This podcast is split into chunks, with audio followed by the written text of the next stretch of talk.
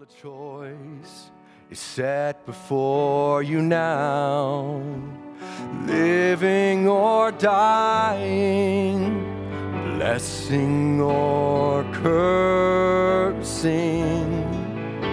And now the time has come around to turn from your fighting and rest in His mercy.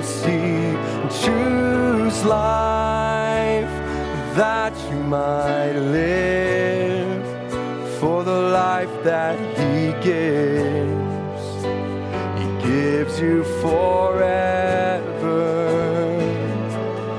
Choose life the way that is true from the one who chose you, your Father in heaven.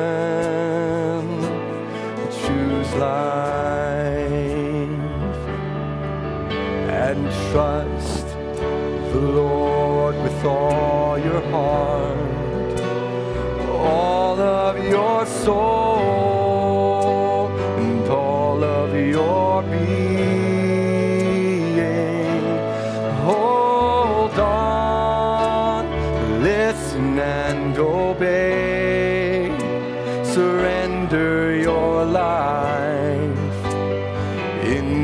His keeping.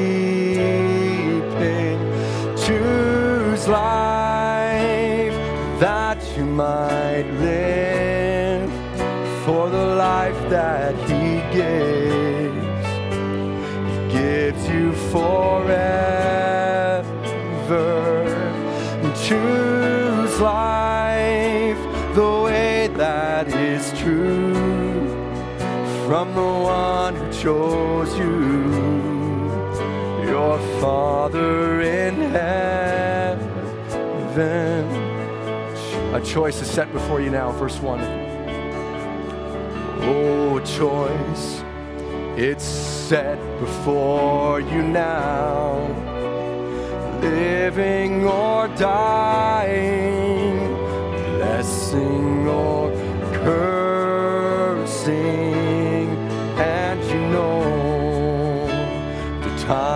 come around to turn from your fighting and rest in His mercy. Choose life, oh, that you might live for the life that He gives. He gives you forever.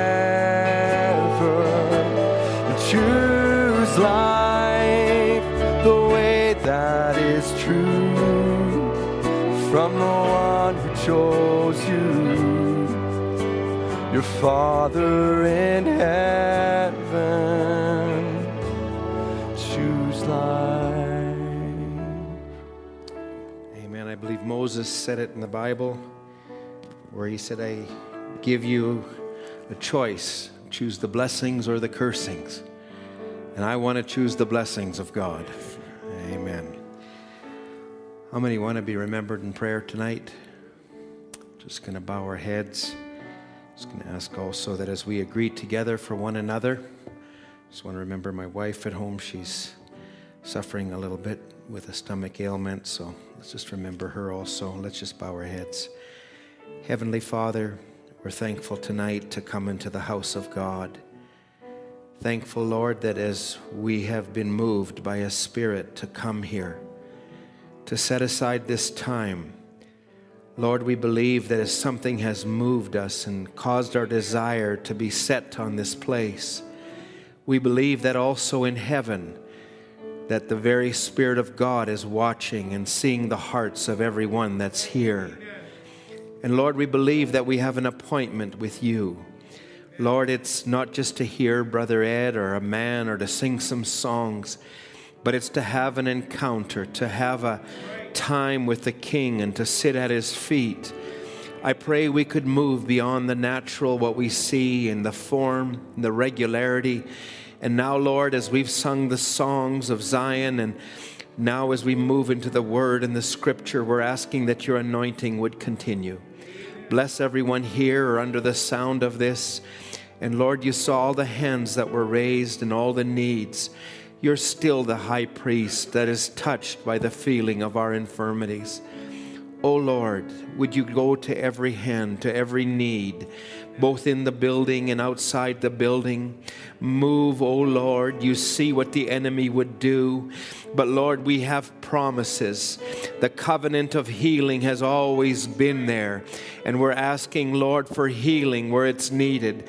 We're asking for salvation. We're asking for needs to be met, for deliverance.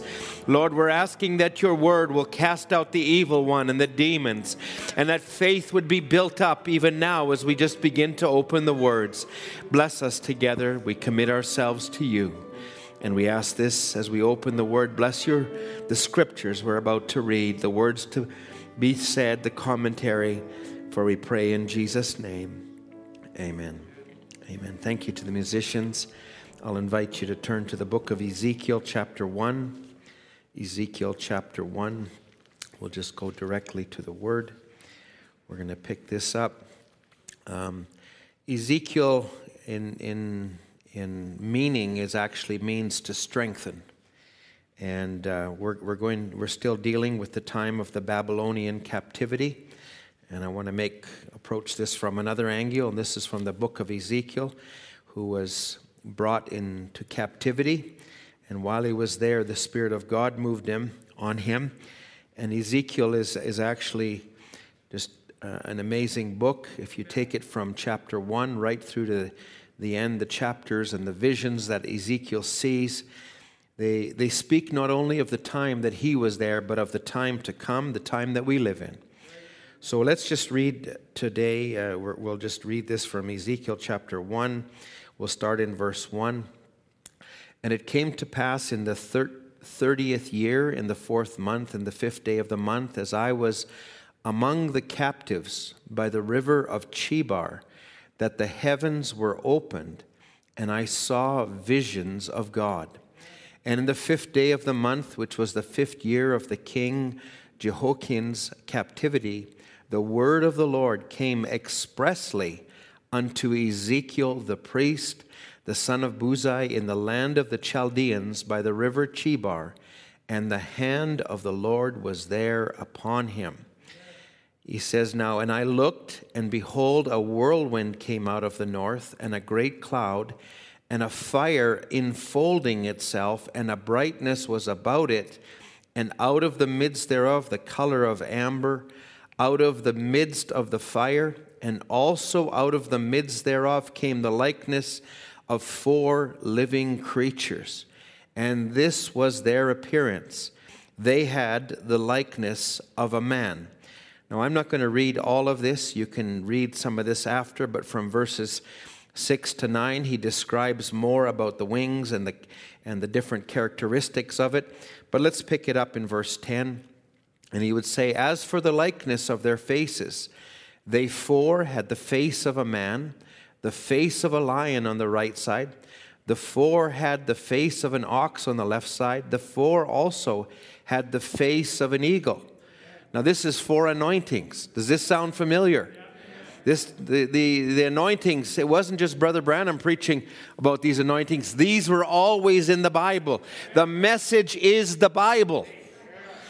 So he says in verse 11, he says, They had their faces and their wings were stretched upward, and two wings of every one were joined to one another, two covered their bodies.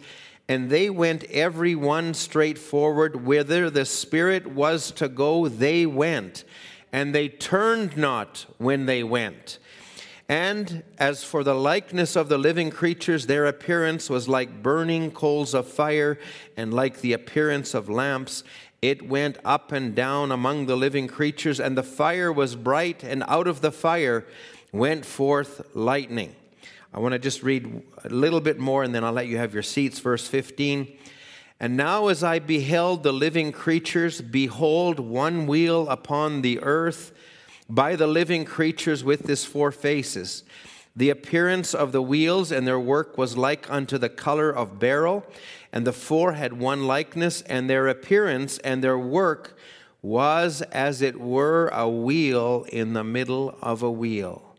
And when they went, they turned, they, they went upon their four sides, and they turned not when they went. God bless His word. You may have your seats. I know that that may seem heavy reading all of that. I'm going to try and give you some descriptive pictures to help you along with this. But I'm also going to read now, if you keep your Bible open, on verse 19. And the living creatures went, the wheels went by them, and when the living creatures were lifted up from the earth, the wheels were lifted up. Whithersoever the Spirit was to go, they went. Thither was their spirit to go, and the wheels lifted up over against them. For the spirit of the living creature was in the wheels. And when those went, these went. And when those stood, these stood. And when those were lifted up from the earth, the wheels were lifted over against them. For the spirit of the living creature was in the wheels. So it's speaking of movement. It's speaking of something that was going on. A wheel is a continuous moving thing. If you go to the book of Genesis, it says, And the voice of God walked through the garden. God is moving. I love the song Brother John sang. Even when it doesn't appear he's moving, he's moving. And if we could look at another dimension, there is much that is happening, whether we see it or not. He is moving.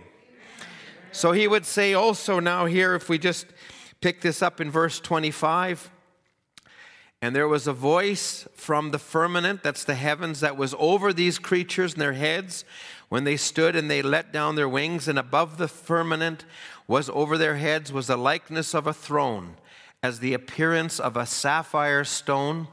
Upon the likeness of the throne was the likeness as the appearance of a man above it. And I saw the color of amber, that's the color of the pillar of fire, as the appearance of fire round about it, from the appearance of his loins even upward, from his appearance of his loins even downward, I saw as it were the appearance of fire, and it had brightness round about it. And as the appearance of the bow that is in the cloud in the day of the rain, so was the appearance of the brightness round about. That's a rainbow, a covenant. You can actually take these and you can bring them right into the book of Revelations. They tie together. And when I saw it, Ezekiel says that this was the appearance of the likeness of the glory of God. And when I saw it, I fell upon my face and I heard a voice of one that spoke. Now, I, am I'm, I'm going to bring you some descriptive things on that here just um, in a moment. I want to just read, Brother Dan. You can go ahead and put the PowerPoint on at this point. I, I'll turn to it in a minute. But I'd like to speak tonight on God given power in Babylon. And I want to use as a subtitle, The Wheel in the Middle of the Wheel. But our subject is God given power in Babylon. Now, Brother Branham would say this um, and he would talk often about the resurrection at the time of the resurrection and how when um, Jesus came down to loose those that were in the Old Testament that, that were bound at that time because uh, the power of death and hell had not been taken, but Jesus came and he'd taken that power and he came to take the keys from Satan and as he loosed everybody out, they all looked on the one that was doing this. And, and, and he would, Brother Branham would make it descriptive, and Daniel would say, because they all had seen this one in different manners and different forms. And Daniel would say, That's him. That's the stone that came down out of from heaven that came and smashed the image. That was the stone. And he said, the three Hebrew children would look and say, That's him, the fourth man in the middle of the fire. And Ezekiel would say, That's him, the wheel in the middle of the wheel. So all of these were characteristics of one being. I believe as this revelation that we're under unfolds, more and more we're going to see it's Christ in the center of everything. It's all Him. And I'll tell you what, it's glorious to behold that we're a part of it. So he would say this, and Ezekiel would say, as he looked, and I, I, I, he looked over the shoulder of the prophet. He said, That's him, the wheel in the middle of the wheel that I saw turning way up in the middle of the air. And each one saw him in the form that they had preached on him. Now, let's just go to the PowerPoint. I'm going to use this, and I, I, am trying to make this descriptive. I don't want to. I, I know I read quite a bit in Ezekiel chapter 1. But I, I, I, let's just take this this way now. I'm not seeing anything. It just, okay. We'll let that come for a moment. If you take Ezekiel chapter 1, and this is Ezekiel the prophet, and as he is speaking, now he's in captivity, but he is seeing something that the others did not see. And in chapter 1, all all of this starts, just the first couple of verses tell him he's by the river with the captives. Now, that, that also ties into Psalms 137, how they made us sing the Lord's song in a strange land by the rivers of Babylon. Now, this was Ezekiel that was one of them, but they weren't alone because God was unfolding something great that they couldn't see. And Ezekiel catches this vision into another dimension. And as he sees this vision, all of chapter one declares a supernatural that nobody can see. But Ezekiel is energized and tapped by it. Now, if we take this, and I, I will use this just for a moment, much of the Old Testament in all of these books, and there's, there's books below it, but this, these go up to this point, to the 70 years of exile. You could say that two thirds of the Old Testament led to this point. And about one third of the books are related to this time of exile and also restoration. Now, I, to me, I, I, the, I didn't intend on going into this far, but the more I go and I just see there was something God was doing that was not just for that moment, but it was the Spirit of God declaring something that would come. And the manner in which he declares it, remember, Brother Branham would say, if you don't see Christ in every line in the Bible, go back and read it again. So I'm not just saying this to repeat history, but as we look at it, let's see Christ in the middle of it. So the time of let's let's back this up. So remember the books that are here, the Chronicles, the Lamentations. This is when Jeremiah was was was in this time frame. There was these prophets in the captivity, Daniel and Ezekiel. This is the post-exile. We'll we'll get into that a little bit more another time. Now, we know that they left for 70 years. So they journeyed from Israel, they went into Babylon for captivity, and it was going to be 70 years. Now, they, they, they had to leave, and they actually left in three different groups out of that. First, they took the princes of the land, and among them was Daniel. Then they took another group after that, and then there was a third group after that. So we're, just going to not expound on that. That's not the purpose today. But this was down at the river where they were, and this is where Ezekiel caught this vision. Now, if I, if I can just use this as a time frame, the everything goes backwards. So 607 years, or there's different dates, 605, some of them say. And here's the first deportation of the Jews, the second deportation, the third and final deportation. And, and you could suggest that when did the 70 years begin and when did they end? It was under Babylonian exile. It, they came out under Persian rule, and, and we'll get into that in a moment. So now, if this, this graph I thought was the best graph, and I wanted to use this but we see that at 607, this is when Nebuchadnezzar attacked Jerusalem. So then he took a group of the captives, and there was 70 years of captivity. Much of that was under the kingdom of Nebuchadnezzar, and then also his son Belteshazzar. But then there was a king Cyrus, who was actually of the Medes and the Persians, and there was a king Darius. So there was four kings during the time of this 70 year period. And under that, there was the prophet of Jeremiah, who was part of this time. He was in the kingdom of Israel. There was Daniel, who was there the whole time and slightly beyond. And then there was Ezekiel. Now, all of this relates to something that God was expressing. So I, I, I, use this, I hope that helps you a little bit to just catch the picture of where I am. Now, Ezekiel says, I fell down and I heard the voice of one speaking. The end of all of the visions, the last part, I heard one speaking. That's just like John in the book of Revelations. And I turned to hear the voice. The voice that spoke to him, the voice that was there in the midst of the golden candlesticks. That voice is still here today. So, Ezekiel, while he's down by the river, he sees this vision unfolding and, and this is just one rendering of it. it I'm going to give you a few pictures just to show you.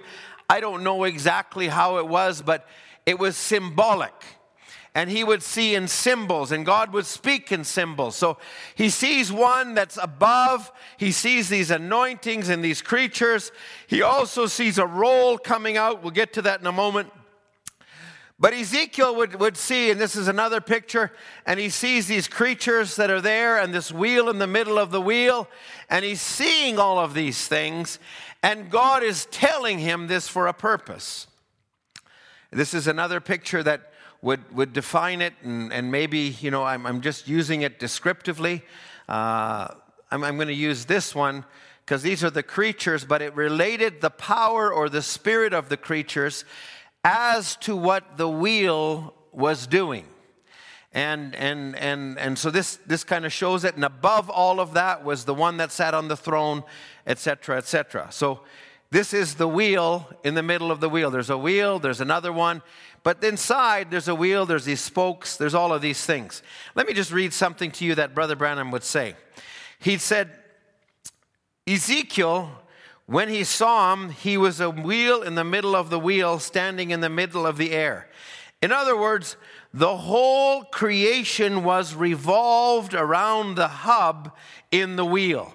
Every spoke, every rim, everything else depended on the hub in the wheel, the wheel in the middle of the wheel, way in the middle of the air. He would also say, Ezekiel saw him he was that wheel in the middle of the wheel. He was the hub to the wheel where every spoke is fastened to.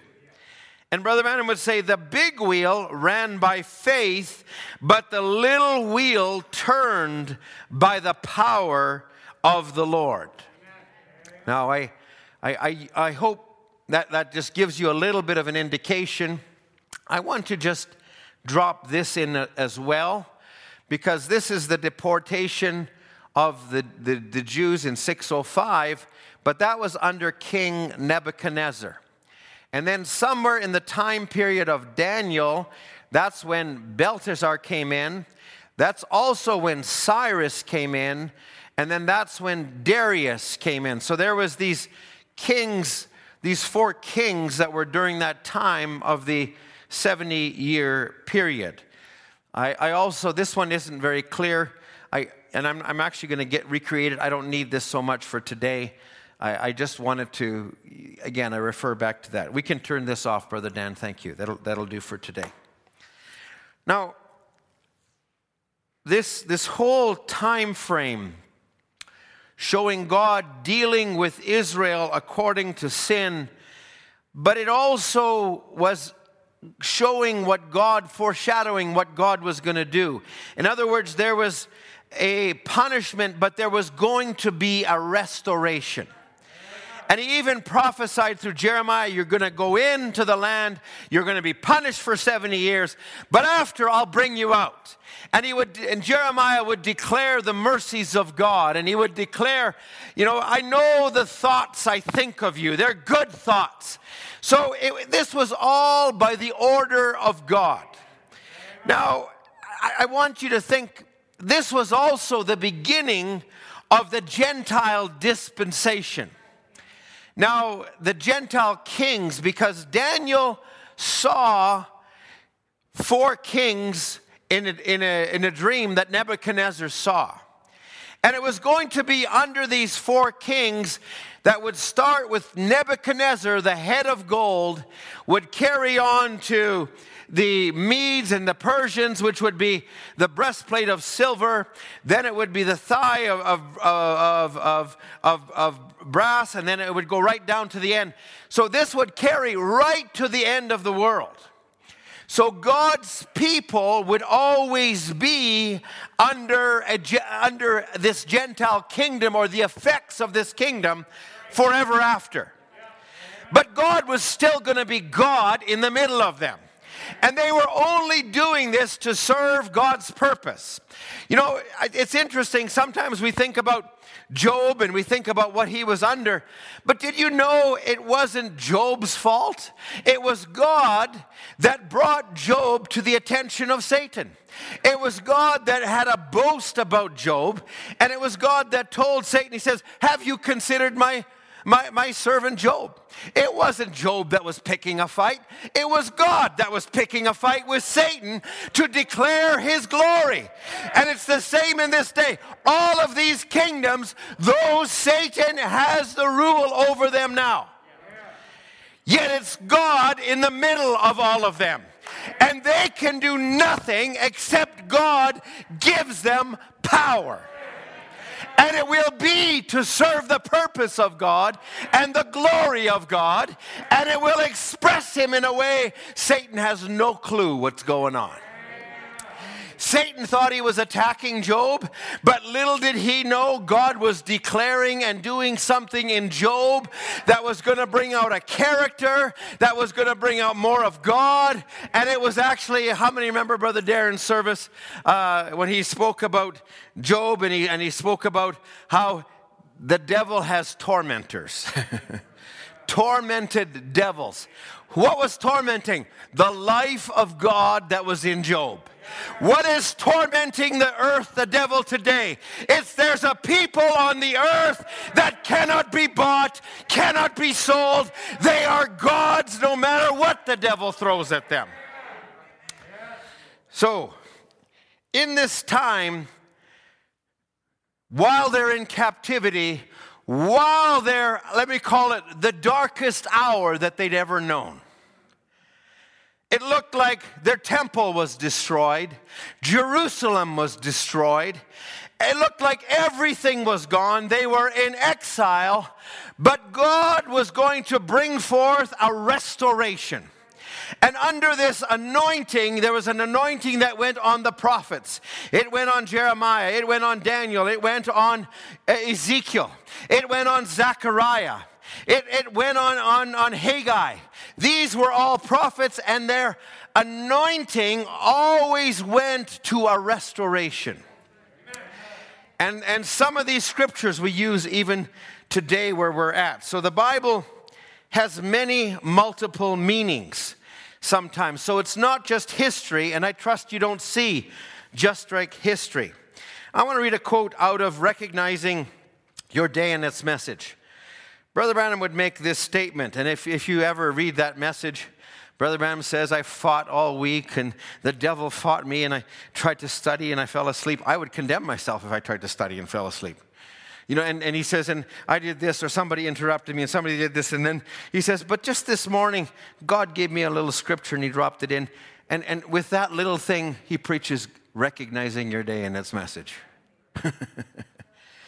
but he makes this statement Israel, he's talking about today, is back in her promised land. She didn't know how she got back there. she was just automatically put back there. Why? National force put her into place. Now, if you ever read the accounts of Israel, and it's tremendous to see how God moved them into place, how He allowed you know, it was under, they were under Turkish rule and the Britons came, the British came in in 1909, uh, I think it's 19, 09 or somewhere in that time. It was right, right 1906, somewhere in that whole time frame. They came in and they overtook it, and the Turks were there, and and and it was Allenby who was the general uh, for for for England, and he had a thought. He says, "Get every plane you can, fly it over." And some of them weren't hardly even airworthy, and they flew over. And as they flew over, you know, and and and. Uh, and they flew over and, and there was a scripture that those muslims uh, out, of, out of their religious books that they had and it was about all of these things. And they heard that it was allenby but they understood it to be allah. And so they just surrendered. Now it was supernatural. Nobody know how it happened but God did that. National force. You know, they'd ruled for centuries and centuries, but then this happened. And then it was God who raised up Hitler and he persecuted the Jews and did this, and they had nowhere to go and they went back to their homeland. But it was God using those forces, and a prophet sees through all of that and he says, That was the tender hand of Jehovah. Now, there's no way I see that, there's no way you see that, but it only is through a prophetic realm that we can see that. So, Brother Branham said, I'm going to say something. National force put Israel in her homeland. National force will put the church in the World Council of Churches. Now, we're seeing great forces moving on the earth right now. No way did we ever think that a little virus would cause the whole earth, the economies of the earth, from countries that are at war with each other, to be forced to the same general rule. No way we thought that. But there's a national force that's happening and it's happening on the whole world. It's moving economics in a direction, it's moving politics in a direction, it's moving religion in a direction, but it's all happening. Now, I, I don't have ch- uh, time to go through all of the quotations, but if you take some of the quotations and they relate to God given power, Power was given. You read it in Revelations in different places. And power was given them to do such and such. And power was given them to do such and such. Who released that power? God released that power. That wasn't just man that did it, God released that. Now he's still in control. So, Brother Adam would say, National force put Israel in their homeland. National force will put the church in the World Council of Churches, and then he says this, but the power of God will put the people in the bride. So there's a force, there's a big wheel, but there's a little wheel. There's a hub that's driving all of that. We are not insignificant. This is all because God has a people whose names are on the Lamb's book of life. And we need to see that it's God that's moving all of these things. We are not just the offscouring of the earth, we are the center of this whole thing. It's God that's doing it. And he said, The world forces this way, the world forces that way, but God forces upward. The Spirit of God, which is the Word of God, my word is spirit and life, will put the bride in her place. No, no government regulations are going to put us in our place. God will put us in our place. He says, She'll recognize her position in the Word she's in Christ, that will put her in her place. No national force will do it. National force did this to Israel, to the world, to the council of churches, but the power of God will raise the bride into glory.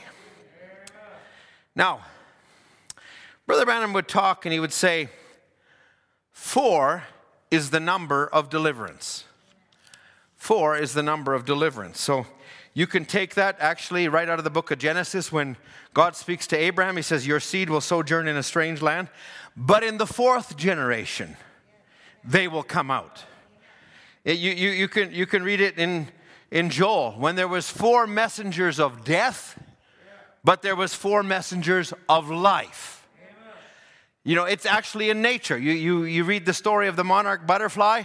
There are three generations that live, and they make a they journey from their birthplace all the way up into Canada and different places all over the all over North America. They start down in Mexico somewhere, and the four those three generations that journey up, they live the first generation six to eight weeks, the next six to eight weeks, the next six to eight weeks, but the fourth generation lives eight months and it journeys all the way back that three other journey three other generations did. Now who did that? That's god in nature. That same god is in the bible. He is no different the fourth generation. Read what Brother Branham talks about. Every generation must have their revival.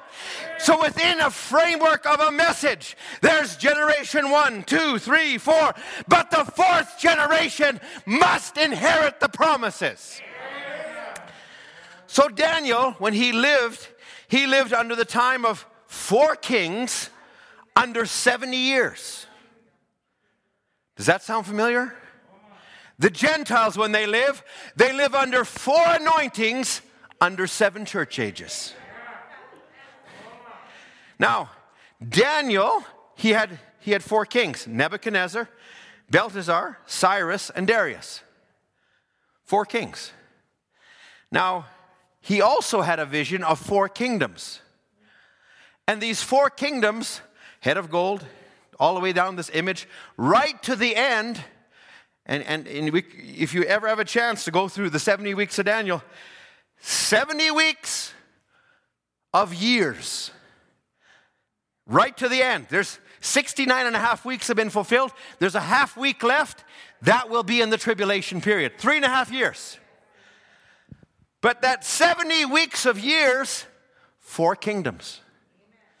Now, Ezekiel, he sees four anointings. Now remember, one, two, three, four is deliverance. Now I want to just go back for a moment. Let's just take this to Second Chronicles 36. Are you with me? It's, it's good to look at the Bible. Sometimes we read the Old Testament. It's not easy to read the book of Leviticus. Sometimes sacrifice this, sacrifice that. But if God brings you back into it and you see things and and you know what it does? It, it stabilizes you. You're not just leaning on quotes of the prophet that he said here, because many things that are said, you know, you could take this way, you could take that way, you know. But I tell you what, when you see it dovetail with the Bible and overlap, and you see it in the Old Testament and the New Testament, God is God. So under Second Chronicles, this is now verse chapter 36, verse 15. This is the last book that dictates the history going up to the time of captivity. So, verse 15, and the Lord God of their fathers sent to them by his messengers, rising up betimes and sending them, because he had compassion on his people and on his dwelling place. But they mocked the messengers of God and despised his wrath, his words, misused his prophets, until the wrath of the Lord rose up against his people till there was no remedy. Now, I, I could read all of this to the end, but this is a summation that the chronicles are being written. So let's just drop down to verse 20. And them that had escaped from the sword carried away to Babylon, where they were servants to him and his sons until the reign of the kingdom of Persia. Now, verse 21 to fulfill the word of the Lord by the mouth of Jeremiah, until the land had enjoyed her Sabbaths for as long as she lay desolate, she kept the Sabbath to fulfill three score and ten years. So, what actually happened here? Israel, in a 490 year period before that, they did not follow God's word, where the, the land was to rest one year in seven and the land was to have a Sabbath, they didn't follow God's word. And God said, okay, I'm going to give the land 70 years of rest, because one in seven for the 490, while you're in captivity. Listen, don't think that God, you can bypass God's word. The, the cogs of we, the wheels of co- uh, and the cogs that drive them may move very slowly, but God keeps His word. So do that search in the message one time. God keeps His word. You'll see it all over the place. It was God that kept His word when Amalek did not give the children of Israel.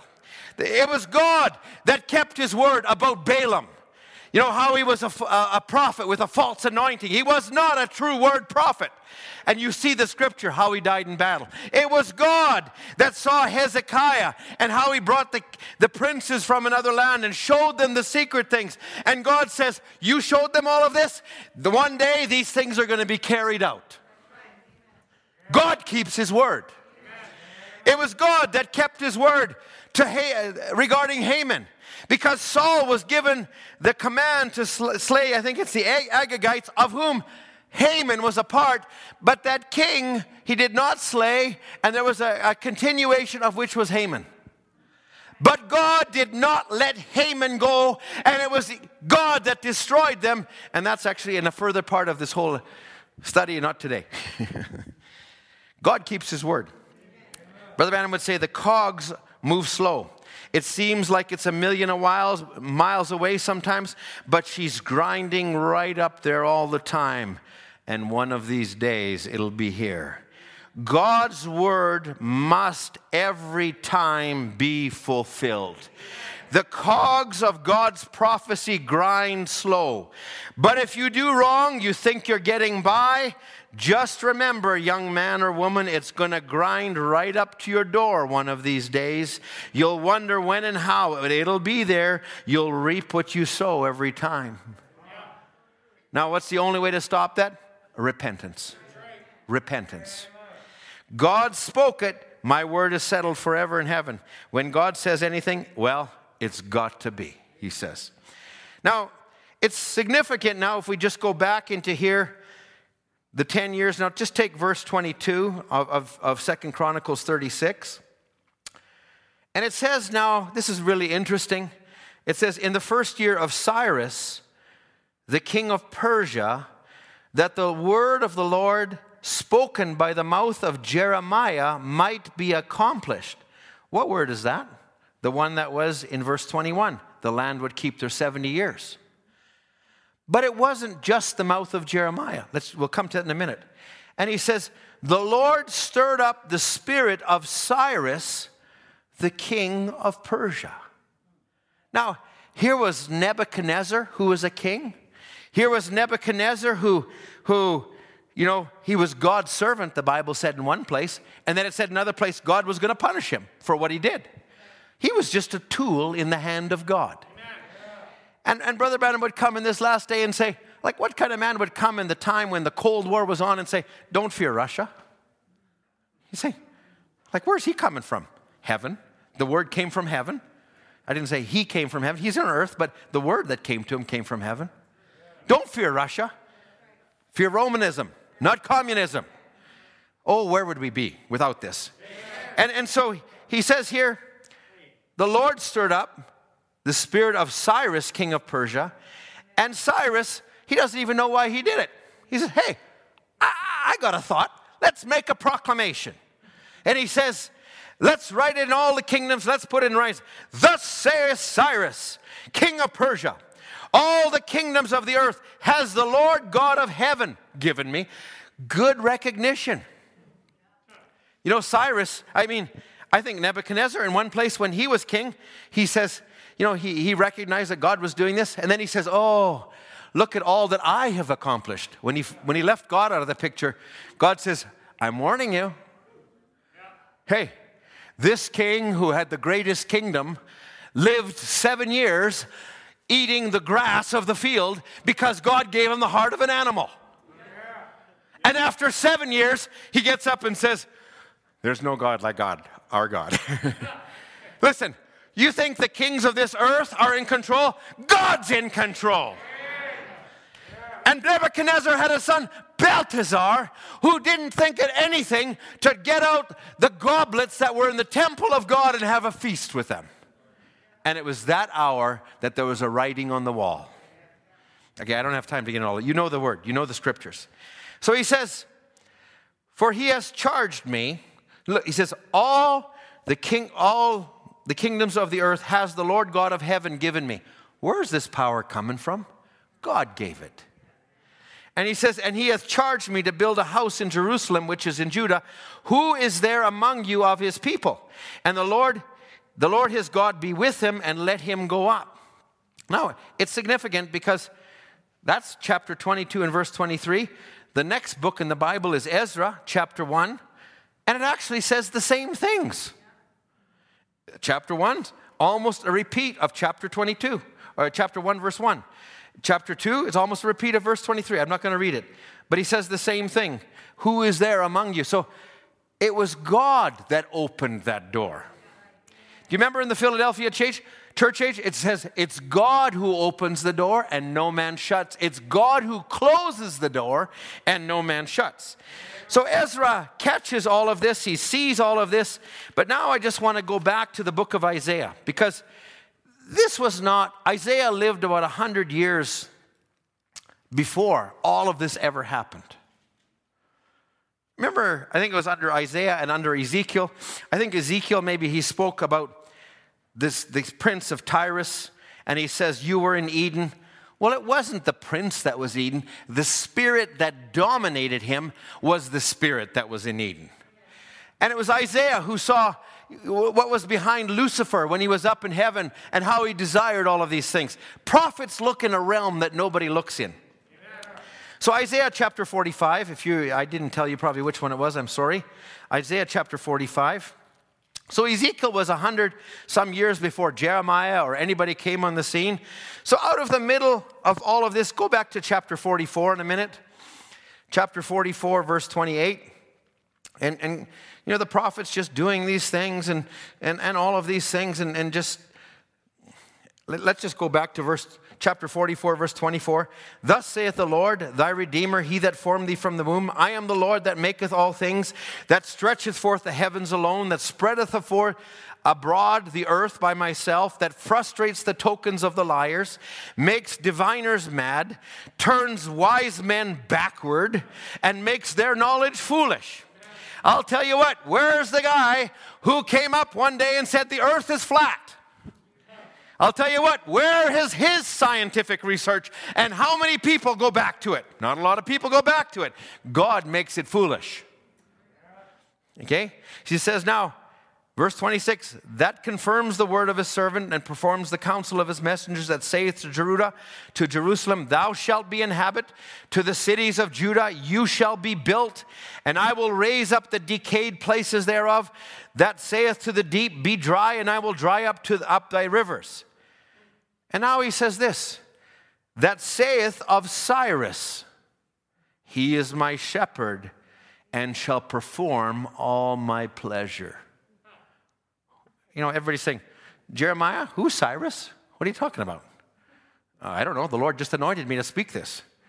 And shall perform my pleasure, even saying to Jerusalem, Thou shalt be built, and the temple, thy foundation shall be laid.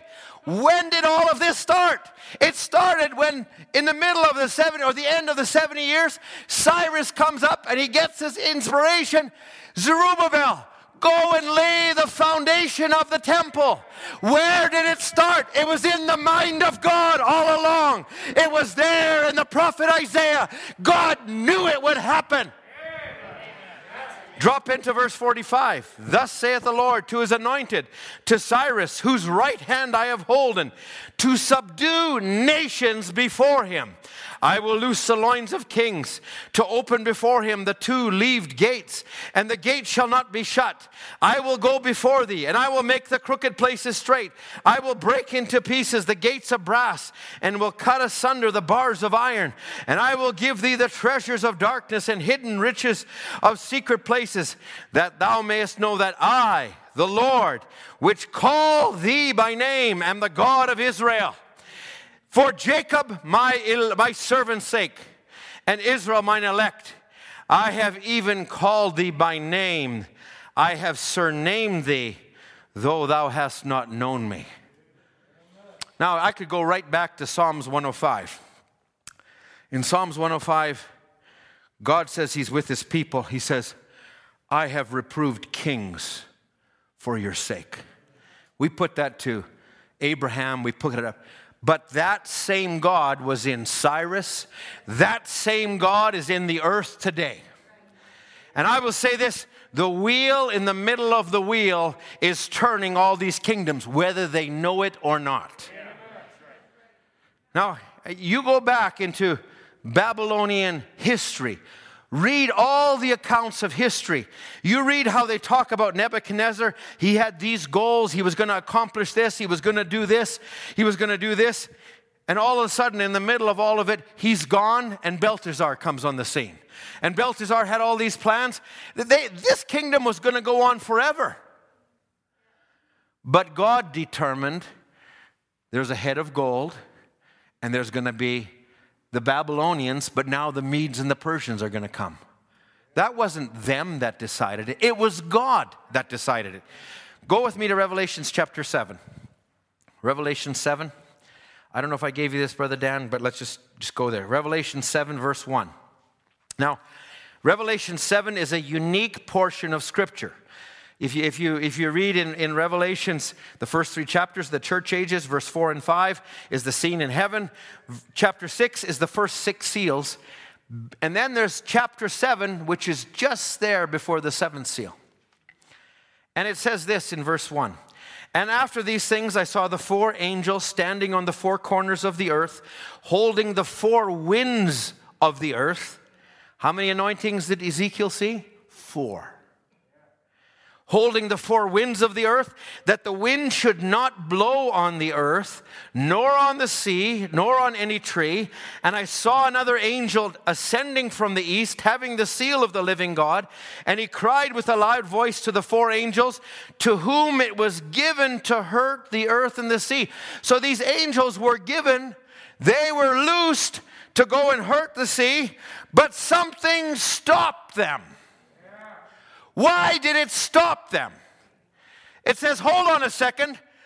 I know you're given this power. I know you're there for a reason. I know you can do all of these things, but I'm stopping you.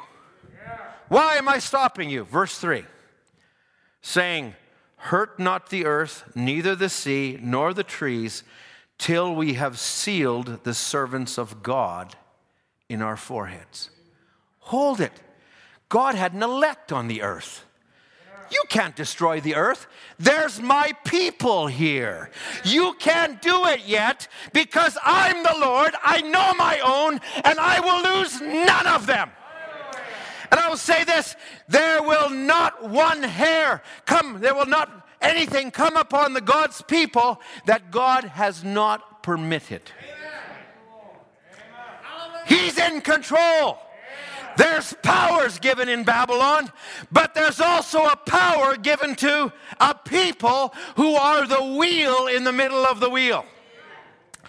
Brother Harold, I could take this from a service you spoke on God's restraining force.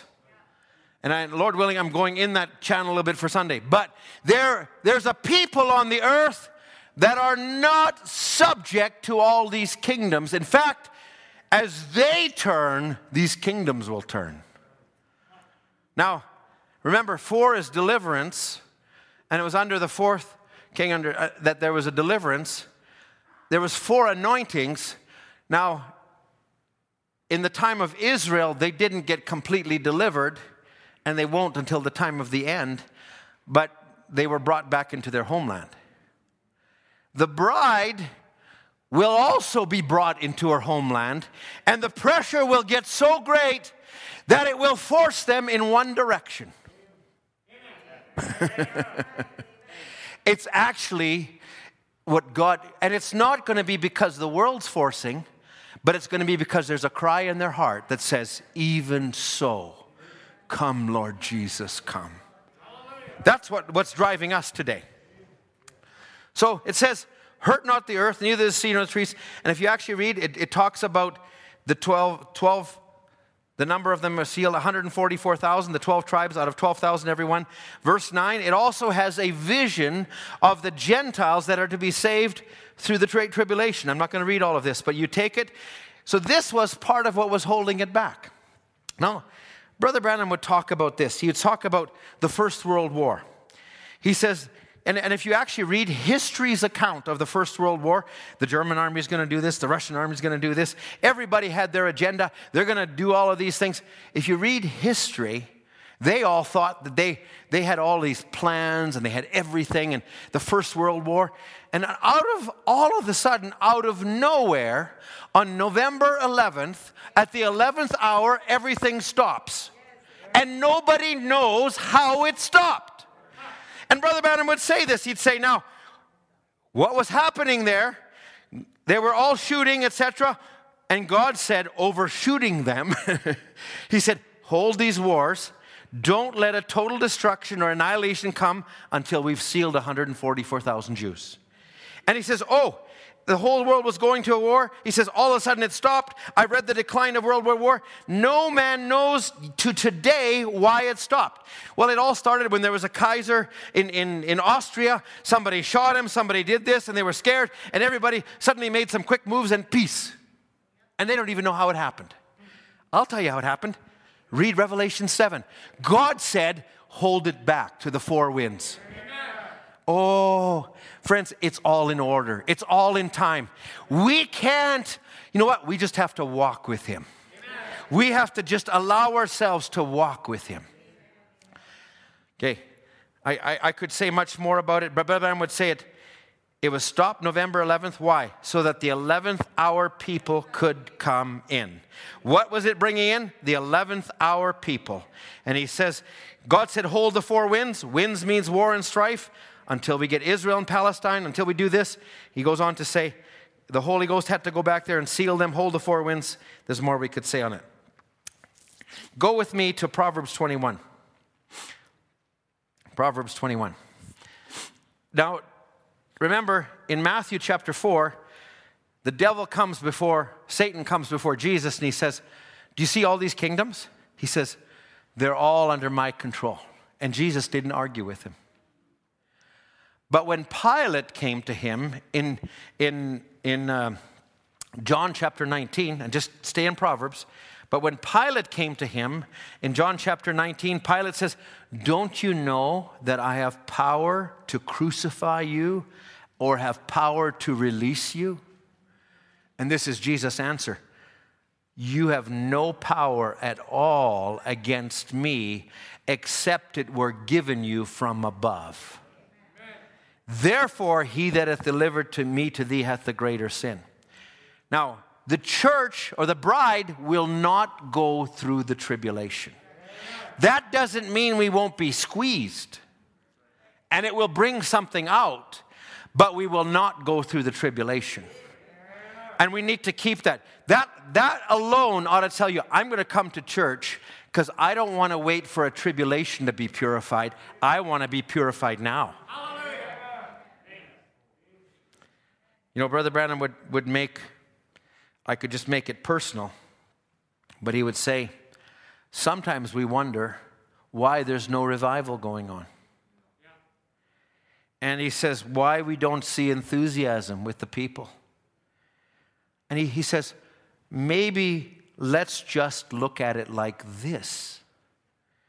Maybe there's a little boy here tonight or a little girl. Maybe they're born in Seattle, Washington. The book holds their name. He came to redeem those whose name was on the book. Remain, redeem means to come back from where they fell from. And in the human race, she was fallen. She can't accept it right now. She's too young. So the church will slug right along. we scream and yell, Lord, ah, you're going to do it. But it can't come till God's appointed time. Now, that doesn't mean we sit by idle, but we can't manufacture anything. God brings revival. God has everything in control. And he says, so she's too young, the church will slug right along. They will play along, they will have meetings, and so forth, till the last person is brought in. Then that book is closed and there's no more added. Now, when that time is, we don't know, he says, but it'll be happening. So he says, have faith. You've got to have faith somewhere. Now, I, if you lean too heavy on that side, you're going to just relax. Say, oh, well, it's not going to happen until I, you know, God pushes me in. No. Can I give you the far extreme of the other side? I, I know we're just about done. Just hang on.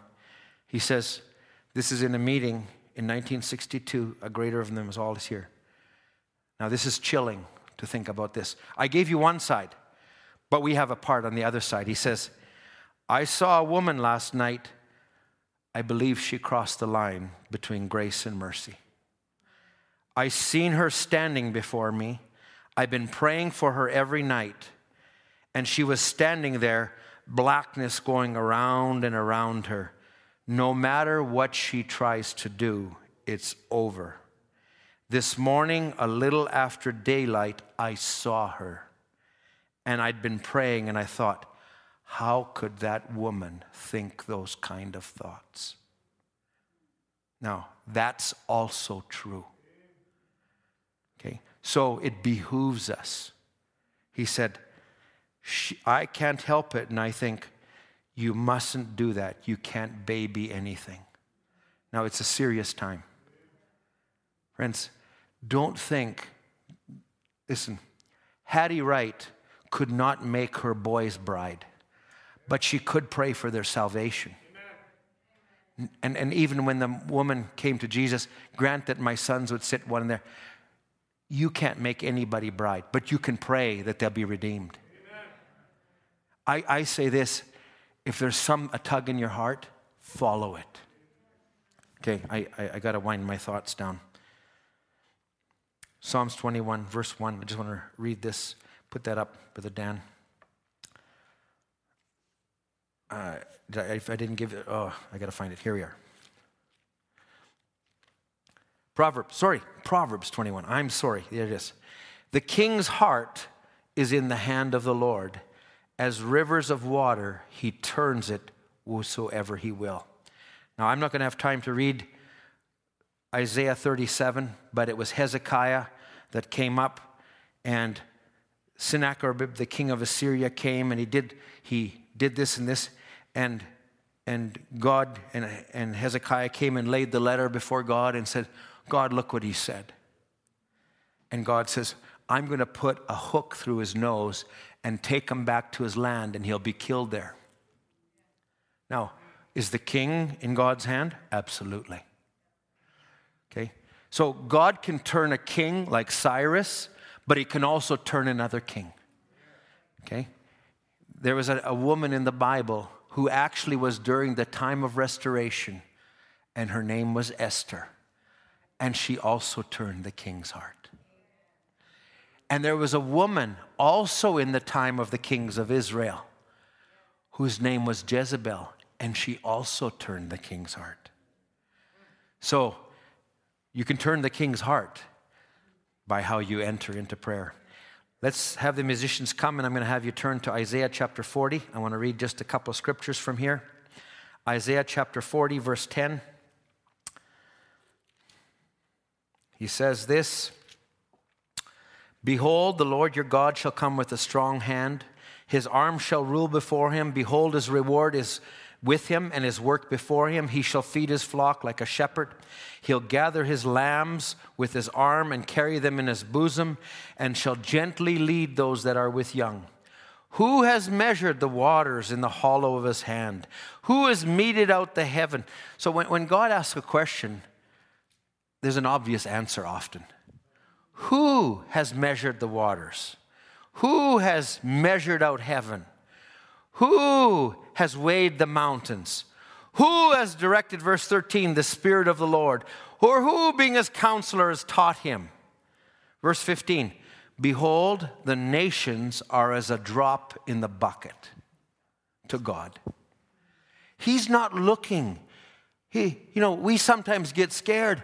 I wonder what the government's going to do next. No, hold on a second. You have an audience with God. Amen. He's the great king. You, you don't have to lobby your member of parliament or write a letter to the prime minister. You just go straight to the king who's over all of this. Say, Lord, we're here. We're serving your purpose. Lord, look at what they're doing. Father, as long as we're here, I'm here to serve you. Amen. Drop down to verse 17. All nations before him are as nothing, they are counted him less than nothing and like vanity. Verse 21 Have you not known? Have you not heard? Has it not been told from the beginning? Have you not understood from the foundations of the earth? It's he that sits upon the circle of the earth. The inhabitants are as grasshoppers. Verse 23 He makes the princes as nothing, he makes the judges of the earth as vanity.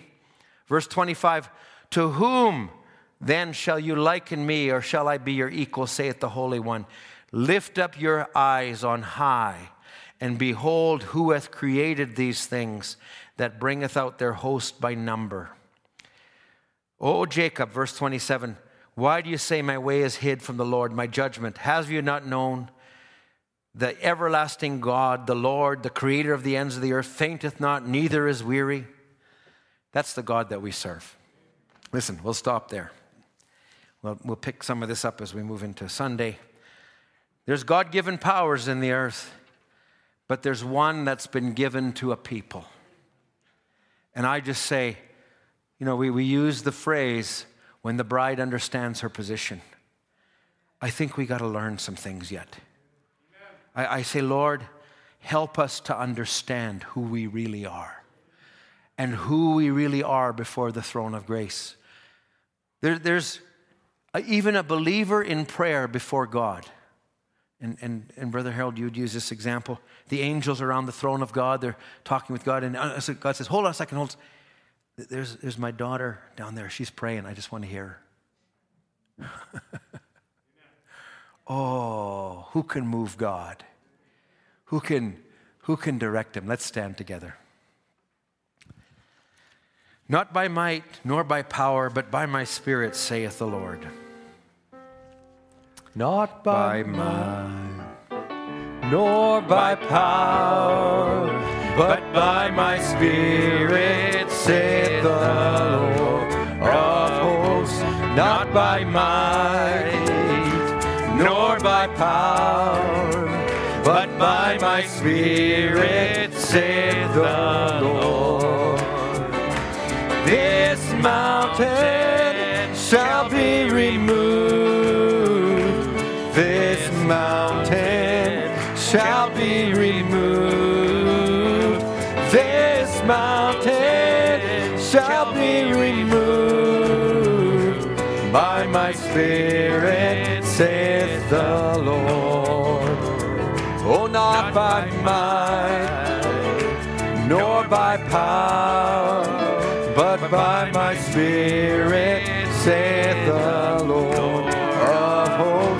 not by might, nor by power, but by my spirit, saith the Lord.